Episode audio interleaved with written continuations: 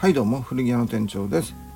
ジーンズとアメリカの歴史ということで、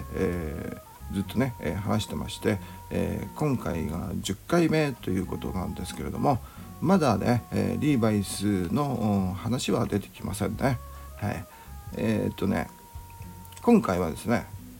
イギリスとオランダですね、ちょっとねスペインポルトガルに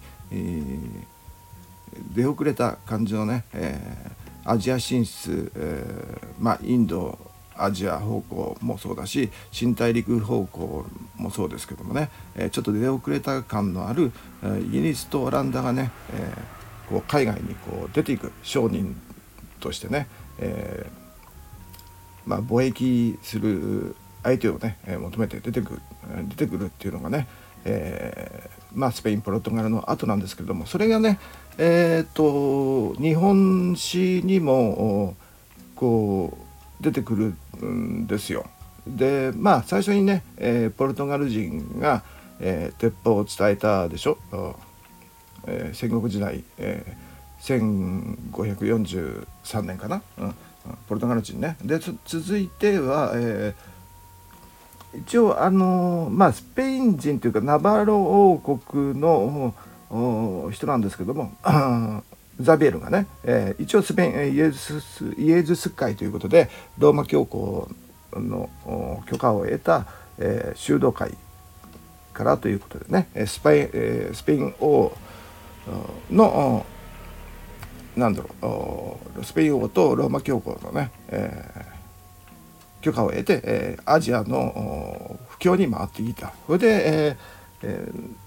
マカオかな、インドのグアから中国のマカオを通って、日本に来ましたと。それが、1549年かな。でね、大体戦国時代はね、ポルトガル人というかね、ポルトガルスペインと、あとローマ教皇がですね、ですからイタリア人ということになりますけれどものカトリック系のね、修道士宣教師が、主に来て、商人もね、貿易もフィリピンがね、スペイン領になっちゃいましたから、日本とはね、ルソンって呼んでたのかな、ルソン島のルソンですね、マニラに、フィリピンの町ができましたねで、いろいろ日本と貿易をしたと。あとアジアの各国とね、朱印船条約とか、それはね、もうちょっと後かな、でもいろんな商人がね、特に、九州のよく出るのが、大友宗麟っていうね、キリシタン大名ね、ザビエルとかね、ルイス・フロイスなんかとね仲良しだったということで、カトリック洗礼を受けてね、カトリックになって、で、南蛮貿易でね、すごくね利益を上げたということでね、かぼちゃを初めて日本に入れたというかね、輸入したのがね大友宗麟だっていう、話を聞いたことあるんですけども、かぼちゃのというのは、ね、語源がね、カンボジアから来てるんですよね。だからカンボジア、経由で、日本に来た、豊後だから大分県あたりですかね、大分とか宮崎あたりかな。でかぼちゃはね、原産がメキシコあたりなんですよ。メキシコからですから、スペインがね、間に入って、それで、カンボジア経由で、日本に来たんじゃないかと思うわけなんですけども、でねちょっとね私はね疑問に思ってるのがね、この1560年とかね、その辺の時代だと思うんですけども、ほうとうってあるじゃないですか。貝のね、貝って山梨県のお土産にあるきしめんの太いやつ、あれに、必ずかぼちゃって入ってるじゃないですか。であれはよくね、武田信玄が、陣地で、なんですか、戦のね、最中にね、砲塔を食ってたっていう、いうことを言ってますけども、あれにねかぼちゃが入ってたのかどうか、かぼちゃの入ったほうとうを、武田信玄が食ってたのかどうかっていうのをね、知りたくて調べたんですけどね、なかなかねなんて言いますか、史実がないっていうかね、なんか確実な資料がなくてね、よくわかんないんで、もしね、よく知っている日本史詳しい方、武田信玄のこと詳しい方、教えてください。で、まあかぼちゃの話はいいんですが、まあかぼちゃの天ぷらをポン酢で食べるっていうね、全部外来語でできてるんですけど、これがね、なんだろう、この時代を表す感じで、漢字というか外来語でね、かぼちゃっていうのはね、今言った通りメキシコから来たスペイン人商人が運んで、カンボジア経由で、おそらく大分に来たと、ね、スペイン語じゃないかと、カンボジアのねスペイン語なまりって感じで、天ぷらっていうのもねポルトガル語らしいんですよ。で、ポン酢ってあるじゃないですか。これね、意外にもポン酢ってのはね、オランダ語から来てるらしいんですよね。なので、かぼちゃの天ぷらをポン酢で食べるっていうのがね、この時代、以降ね、オランダが来て以来、江戸時代初期には流行ったそうですね。でですね、まあそういう外来語だけの食事が流行ったと。で、何でしたっけ、キリシタン難民はね、が来て、まあ、戦国時代はまあそんな感じで、スペインとポルトガルの時代、カトリックの時代が日本史にも出てくると。何しろね、あれですよ、天正遣欧少年使節団といいましてね、天正10年ですか、1582年。1582年はね、ご存知の方いらっしゃると思うんですけども、何しろね、本能寺の変がこの年なんですよね。でその年に、まあ、偶然なんですけども、このね、天正遣欧使節団の少年たちが、何人か15人くらい、13歳から14歳くらいの人が、5人かそのくらいですね、4人か、不明って書いてある、不明何人か正確には不明らしいですが、まあ 4,5 名なんでしょうね、連れられて他の、おそらく大人のね、宣教師、スペイン人かイタリア人ね、のカトリックの人たちに連れられて、で何しろあれですよ、ローマ教皇に会いに行ったんですからね、この時代に、今から、500年前450年前にね、船に乗ってね、何ヶ月もかけて行ったんでしょう。13歳14歳中1か中2くらいの男の子が、ローマ教皇に謁見したと。だからスペイン王のね、フェリペ2世にも謁見したと。この頃ね、フェリペ2世がね、ハプスブルク系のフェリペ2世がね、イタリアじゃないや、スペインのね黄金時代を作っていたわけなんですよ。ね、でね、今日本で戦国時代にね、そういった感じでスペイン、ポルトガルのカトリック勢力が強かったと。でこれがね、イギリスオランダに変わるのがね、このきっかけを作ったのがね、1600年関ヶ原の戦いのあたりですかね。三浦按針、日本名で三浦按針、こう英語名、元の名前本名はね、ウィリアム・アダムスっていう人がこうオランダの商船に、ね、乗ってね、まあウィリアムさんは、イギリスの人なんですけどもね、まあその頃イギリスとオランダ仲良かったので、まあおそらくなんですか、貿易をしにね、来たと思うんですけども、途中で、なんかスペイン戦にね、邪魔されたり、他の船がね拿捕されたりとかしたんですけれども、こう命からがらこの日本に漂着してね、でたどり着いたんですよ。でまあそのウィリアム・アダムスさんとまあ、他にもね、いたんですけども、なんだっけ有名な人はヤン・ヨーステンとかね、なんかそういうまあ3人くらい、が漂着しまして、でね、何万人だっつってね、拘束されて、でそれに対してもともといたねイエズス会のカトリックの宣教師たちはこうイギリスオランダっていうのはカトリックじゃないんですよね、プロテスタントなんですよ。なのでそのイエズス会とかのね、カトリックの宣教師たちはこいつらはカトリックだ、プロテスタントだから処刑しろってね、言ったらしいんですよ、家康にね、なんですが家康はね、この人たちと、話をして、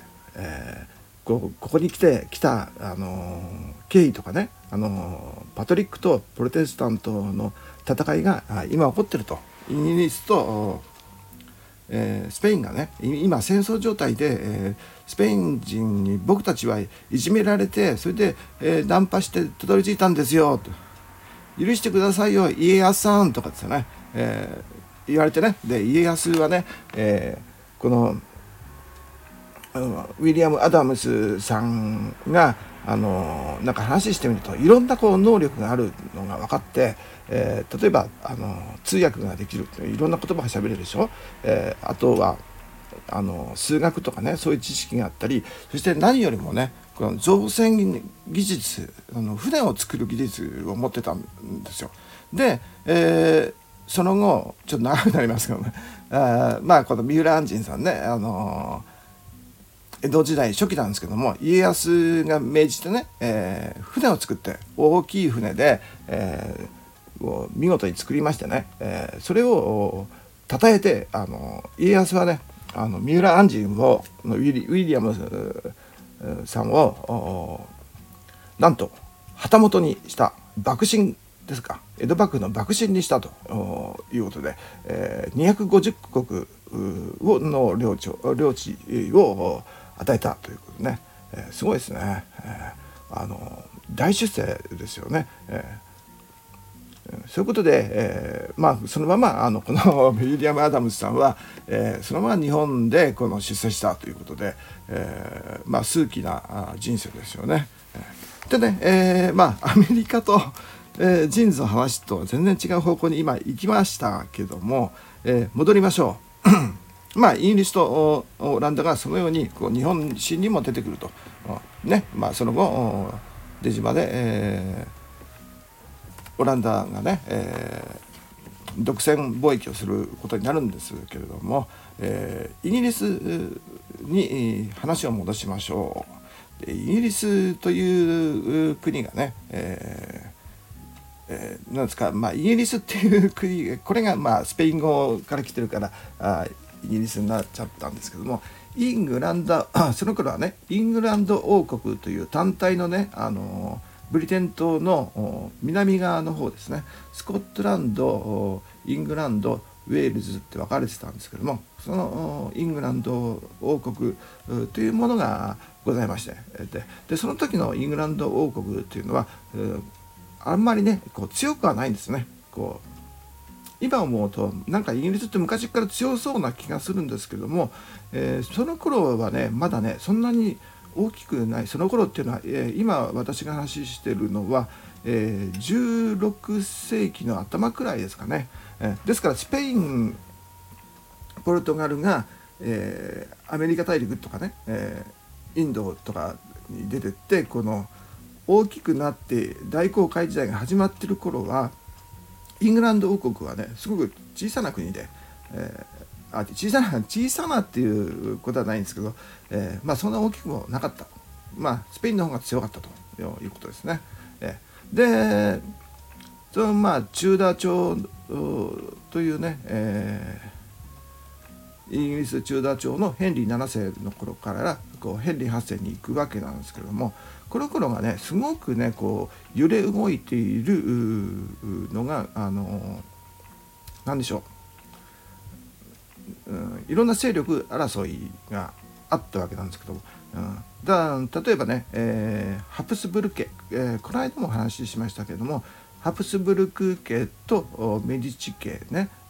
あとはまあローマ教皇に結構メディチ家から出てる人もいますけれども、それと、フランスはねバロワ朝ね、で今言ったイギリスがチューダー朝で、スコットランドが、スチュアート朝なんですけども、まあただスコットランドはねこうイギリスとずっとね小競り合いしてましたけれども、このチューダー朝の時にねヘンリー7世の、娘が、スコットランドのジェームス4世と結婚してね、でまあ割とこう近くはなったらしいんです。でその後なんですけれども、そこからね、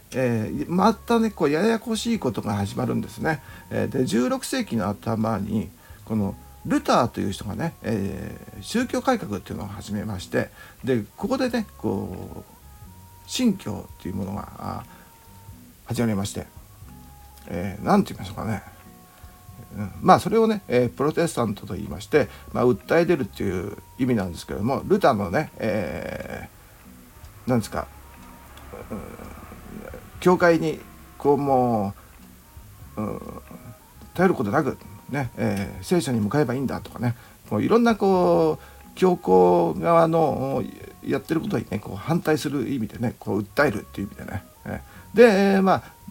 聖書はラテン語じゃなきゃダメだとかね、なんか言ってたのをこうルターがねドイツ語に翻訳したりね、聖書を翻訳したり、でまあ聖書を中心にでいいんだとかね、で教会に金は払わねえとかね、そういうことをね、いう感じだったんですけど、その後ね、1541年って言いますからね、そのまあ20何年か後くらいですか、カルバンがね、カルバン派の宗教改革をしまして、これは、ジュネーブってね、スイスのジュネーブ、割とフランスに近い側なんですけども、このルターカルバン、ルターはドイツあたりでこう広がって、でカルバンの神教ね、教えはね、フランスとかネデルラントとかね、そっちの方に広がっていったんですよ。でこの戦いがねまた入ってくるわけで、でですね、その頃ね、ドイツの、ドイツって言いますかね、神聖ローマ帝国ですね、のカール5世がね、まあカトリックになんですけれども、カール5世、とフランスのね、バルア朝のね、フランソワ1世という人は、この人もね一応カトリック、フランスはねカトリック国なんですけれども、ここもねまた一つややこしいんですけども、バルア家対フランス、ハプスブルク家という戦いがあるんですね。これはね、フランソワ1世と主にねフランソワ1世とカール5世の戦いで、これはこの間も話しましたけれどもね、投資家のところで話しましたけれども、このイタリアのね、領土を巡る戦いですね、ナポリとか、ローマとかね、その辺の領土を巡る争い、バロワ朝とフランスのバロワ朝とハプスブルク家のカルゴ戦の戦いがありましてね、これ戦争なんですよ。同じカトリックなんだけども領土の取り合いで、喧嘩してるということで、大体ね、このフランスは1世カール5世と、同い年くらいなのがね、イングランド王国の、ヘンリー7世の息子のヘンリー8世なんですね。でヘンリー8世というのは、カール5世から見るとなんですか、おばさんの嫁というのは、カール5世っていうのは、スペインのね、まあその頃スペインじゃなかったんですけどアラゴンとカスティーラなんですけども、まあ、それが、まあその両国がね、一緒になってスペインになるわけなんですけども、カール5世というのはそのアラゴン王国ね、スペインに後スペインになるアラゴン王国の王女の、息子なんですよ。でお父さんは、その頃のフランドルのあたりのもう含めた広い土地のブルゴーニュ公国のなんですか領主だったんですね。でおじいちゃんは神聖ローマ帝国の皇帝なんですよ。そんくらいですから、まあ、ドイツ方面、ネデルラント方面、フランス北部、それからあとねこのナポリとかあっちのイタリアの方向のねあっちの王国とさらにこのスペインの領主でもあったんですね。このハプスブルク系というのはすごく広大な領主にこう結婚をねいろんなとこと結婚とかして、広げていった、この間も話しましたね、わけなんですよ。でヘンリー8世とだから親戚なんですね。で、そのヘンリー8世の奥さんね、スペイン王女の妹のキャサリンね、カザリンって言いますけどもは本当はヘンリー8世のお兄さんのアーサーに、嫁いだんですね。で、なんですがそのアーサーが、結婚してすぐ、1年かな16歳くらいでね、もう亡くなっちゃいましたね。で、これはちょっとねかわいそうだなっつって、なんとかしなきゃとかですね。で、その弟のヘンリー8世と結婚したわけですね。イギリスとしてもね国策としてはね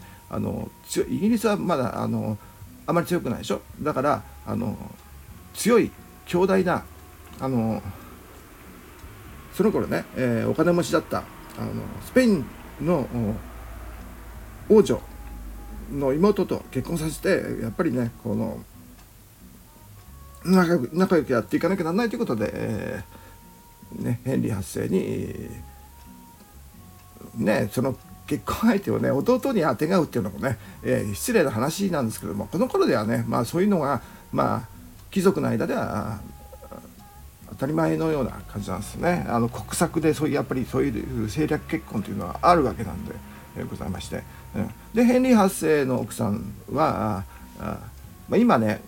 どこに向かって僕はね話をしているのかというと、エリザベス1世の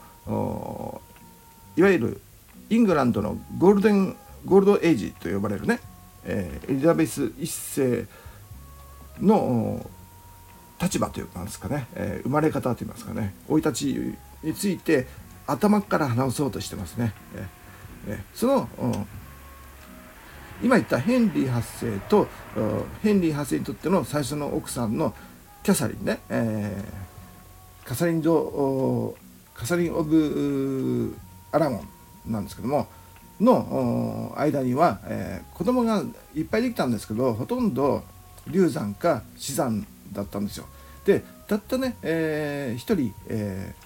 女の子が生まれたんですね。それが、メアリーなんですよ。でこの頃、まあ、ヘンリー8世もカトリックだし、奥さんもね当然スペインから来てますからカトリックだし、で、まあ、娘も一人娘もカトリックなんですね。熱心なカトリックで、でで親戚はカール5世だしね、で祝福されて、メリーもね一応祝福されたんですよ。でメアリーは、カール5世とはいとこ同士なんですよね。ですからまあいとこ同士なんですけど、まあ16歳年上ということで、なんていうかね頼りになるおじさんみたいな感じでね、相談事してたらしいんですね。でカール5世はその頃まあスペイン王でもあってね、16歳だっけかな、そんくらい、18歳か16歳かそんくらいでね、カルロス一世としてスペイン王も兼ねて出たわけで、で、まあカルゴスやね、まあ、スペイン語あんまり喋れなかったらしいんですけど、母国がね、母国だ、なんだろう、ネイティブなのはフランス語だったらしいんでね、なんですけども、このフランス語で、そのヘンリー、メアリーね、メアリーと、まあ、間に入って、間に、中英大使のね、イギリスにいるスペイン大使がね、がメアリーの相談役だったんですけども、それにプラスおじさんのカール5世も入ってね、で話を進めていって、いろんな相談役になっていたらしいです。すごく仲良しだったらしいですね、カトリック同士だしね、なんですが、で、まあ、ヘンリー8世は、そういうわけで、カール5世もメアリー、娘もね、で奥さんとまあ幸せに暮らしてはいたんですが、そこでね、この驚きの手が出ますっていうかね、よくね、物語になってるんですけれども、ヘンリー8世がね、浮気をするんですね。まあ浮気ってのはずっとしてたんですけども、あっちこっちにね愛人がいたんですけれども、本気の浮気といいますか、奥さんの次女っていうのは注視するお手伝いさんね、お手伝いさんの、女の子に、を見初めるわけなんですよ。これがね、ブーリン家の姉妹なんですよね、ブーリン家の姉妹の、お姉さん、どっちがお姉さんか分かんないんですけども、その姉妹のどっちかのメアリーっていう、やっぱメアリーっていう名前なんですけど、とこう浮気をして子供ができたりとかするんですけども、すぐね、なんていうかね、こう飽きちゃって、でその姉妹のもう一人のアンっていうね、アンブーリンっていう人がは、なんか本当はヘンリー8世の愛人になりたかったらしいんですけども、ヘンリー8世のね愛人になって男の子を産めば出世できるね、その一家は出世できるらしいということでね、家族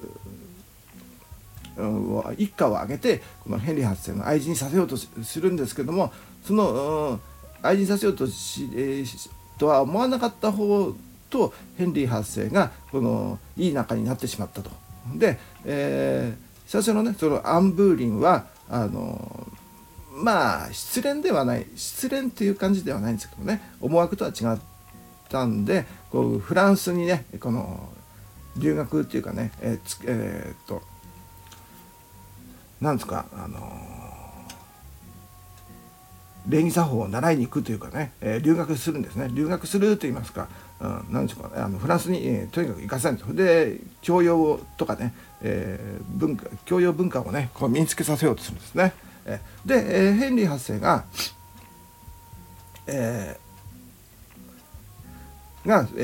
その戻ってきたアン・ブーリンに、なんかこいつなんか随分変わったなって感じだよね、急にね、興味を持ち出しまして、で俺と付き合ってくれってねヘンリー8世が言うんですよ。なんですがアン・ブーリンは嫌ですって言うんですね、断るんですよ。で、なんでってヘンリー8世言うでしょ、俺は王様だぞって、結婚してくれっていう、結婚してくれじゃないや、愛人になれみたいな感じでね、迫るんですけど、アンブーリンは「いや」って、ね、結婚しなきゃダメって、結婚してくれるんなら何でもするね、いいわよって言うんだけど、カトリックの世界っていうのは結婚しちゃダメじゃないですか。ダメなんですよ。結婚しちゃダメ、離婚しちゃ、今もそうですけども、離婚しちゃダメだし、アメリカでもいまだにこのカトリックととプロテスタントの間のこの分裂みたいのがあるでしょ。人工中絶はいけないとかね、そういうカトリックの話があって、やっぱりこの離婚はダメだっつって、言うんですけれども、ヘンリー8世としてはね、どうしてもね、離婚してアン・ブーリンと結婚したいわけなんですよ。なんですがこれはね、ローマ教皇が許さない、ね、この頃のね、王家、まあ、王様をね、認めるね、その国の王として認めるのもローマ教皇が許可しなきゃいけないし、王様の結婚も、ローマ教皇がゴーサインを出さなきゃ結婚できない、ね、そういう仕組みだったんですね。で、ローマ教皇は離婚はね、まあ、カトリックの教えでダメだということで、これをね絶対認めないんですね。意地でも認めないということで、でね、ヘンリー8世はね、おー、そういうこと言うのって感じでね、だったらさ、もういいよって感じでね、ローマ教皇はこっちはね勝手にやらせてもらうよって感じでね、結局ね、何と言いますかね、前の奥さんとの結婚を無効にしちゃうんですよ。あれはね結婚ではなかった、もともと結婚なんかしてなかったんだってね。ですから離婚ではなく結婚は無効だったってことをね、宣言するんですね。これどういう理屈なのかというと、なんか聖書の中の一節にね、一度結婚した者はその相手が死んだとしてもその兄弟とは結婚してはならないっていうのが、聖書のなんだっけな、レビ記だっけな、なんとか記の一節にねあるらしくて、それを元にしてね、あの結婚は無効でしたっていうね、ですよっていう感じでね、ローマ教皇にね、聞こえるような聞こえないような声で、大きい声で言って、で、離婚ではなくてね、結婚は無効でしたということで、改めてアン・ブーリンと結婚しちゃうんですね。これをね通しちゃうんですってことでね、ローマ教皇はね怒っちゃうんですね。まあ、当然そうなんですけども、でこのアン・ブーリンと結婚して、生まれてきたのがエリザベスなんですね。はい、ですからこの何て言いますかね、エリザベスの誕生にも、とてもね、何て言いますか、いろんなこう数奇な運命と言いますか、やっぱりなんかありますよね、そういうのが。うん、でね、このアン・ブーリンなんですけども、ヘンリー8世とね、そうやって結婚した、結婚後生まれたのが女の子でしょ。期待してたのは男の子なんですけど、生まれたのが女の子だったっていうことと、それからなんか急にね、なんかねアン・ブーリンをなんか飽きちゃったのかなんかが分かんないですけど、他に女ができたのかね分かんないんですけどね、エリザベスが2歳半くらいの時にね、処刑しちゃうんですよね。他の男となんですかみたいな行為をしたとかな、なんか弟となんかみたいな行為をしてたっていうね、そういうなんか噂が出て、で不貞を働いた罪とかっつってね、処刑しちゃうんですよね。エリザベス女王の母はそんな感じで、ヘンリー8世によって、処刑されましたと。でその後ヘンリー8世は、また別のね、女の人と結婚するわけなんですけども、今日ねもう30何分か喋ってますんで、こう今ねエリザベス初代のねエリザベス1世の誕生まで行きましたけども、全然ねアメリカの方まで行けてないんですけども、ちょっとね今日はここまでにします。また次回エリザベス女王の活躍についてね、イギリスのなぜ、イギリスが大きくなったか、このエリザベス女王から大きくなったんで、ぜひねこの次回のイングランドゴールドエイジ、ね話しますので、今回は最後まで聞いてくれてありがとうございます。またこれ続きあります。よろしくお願いします。さよなら。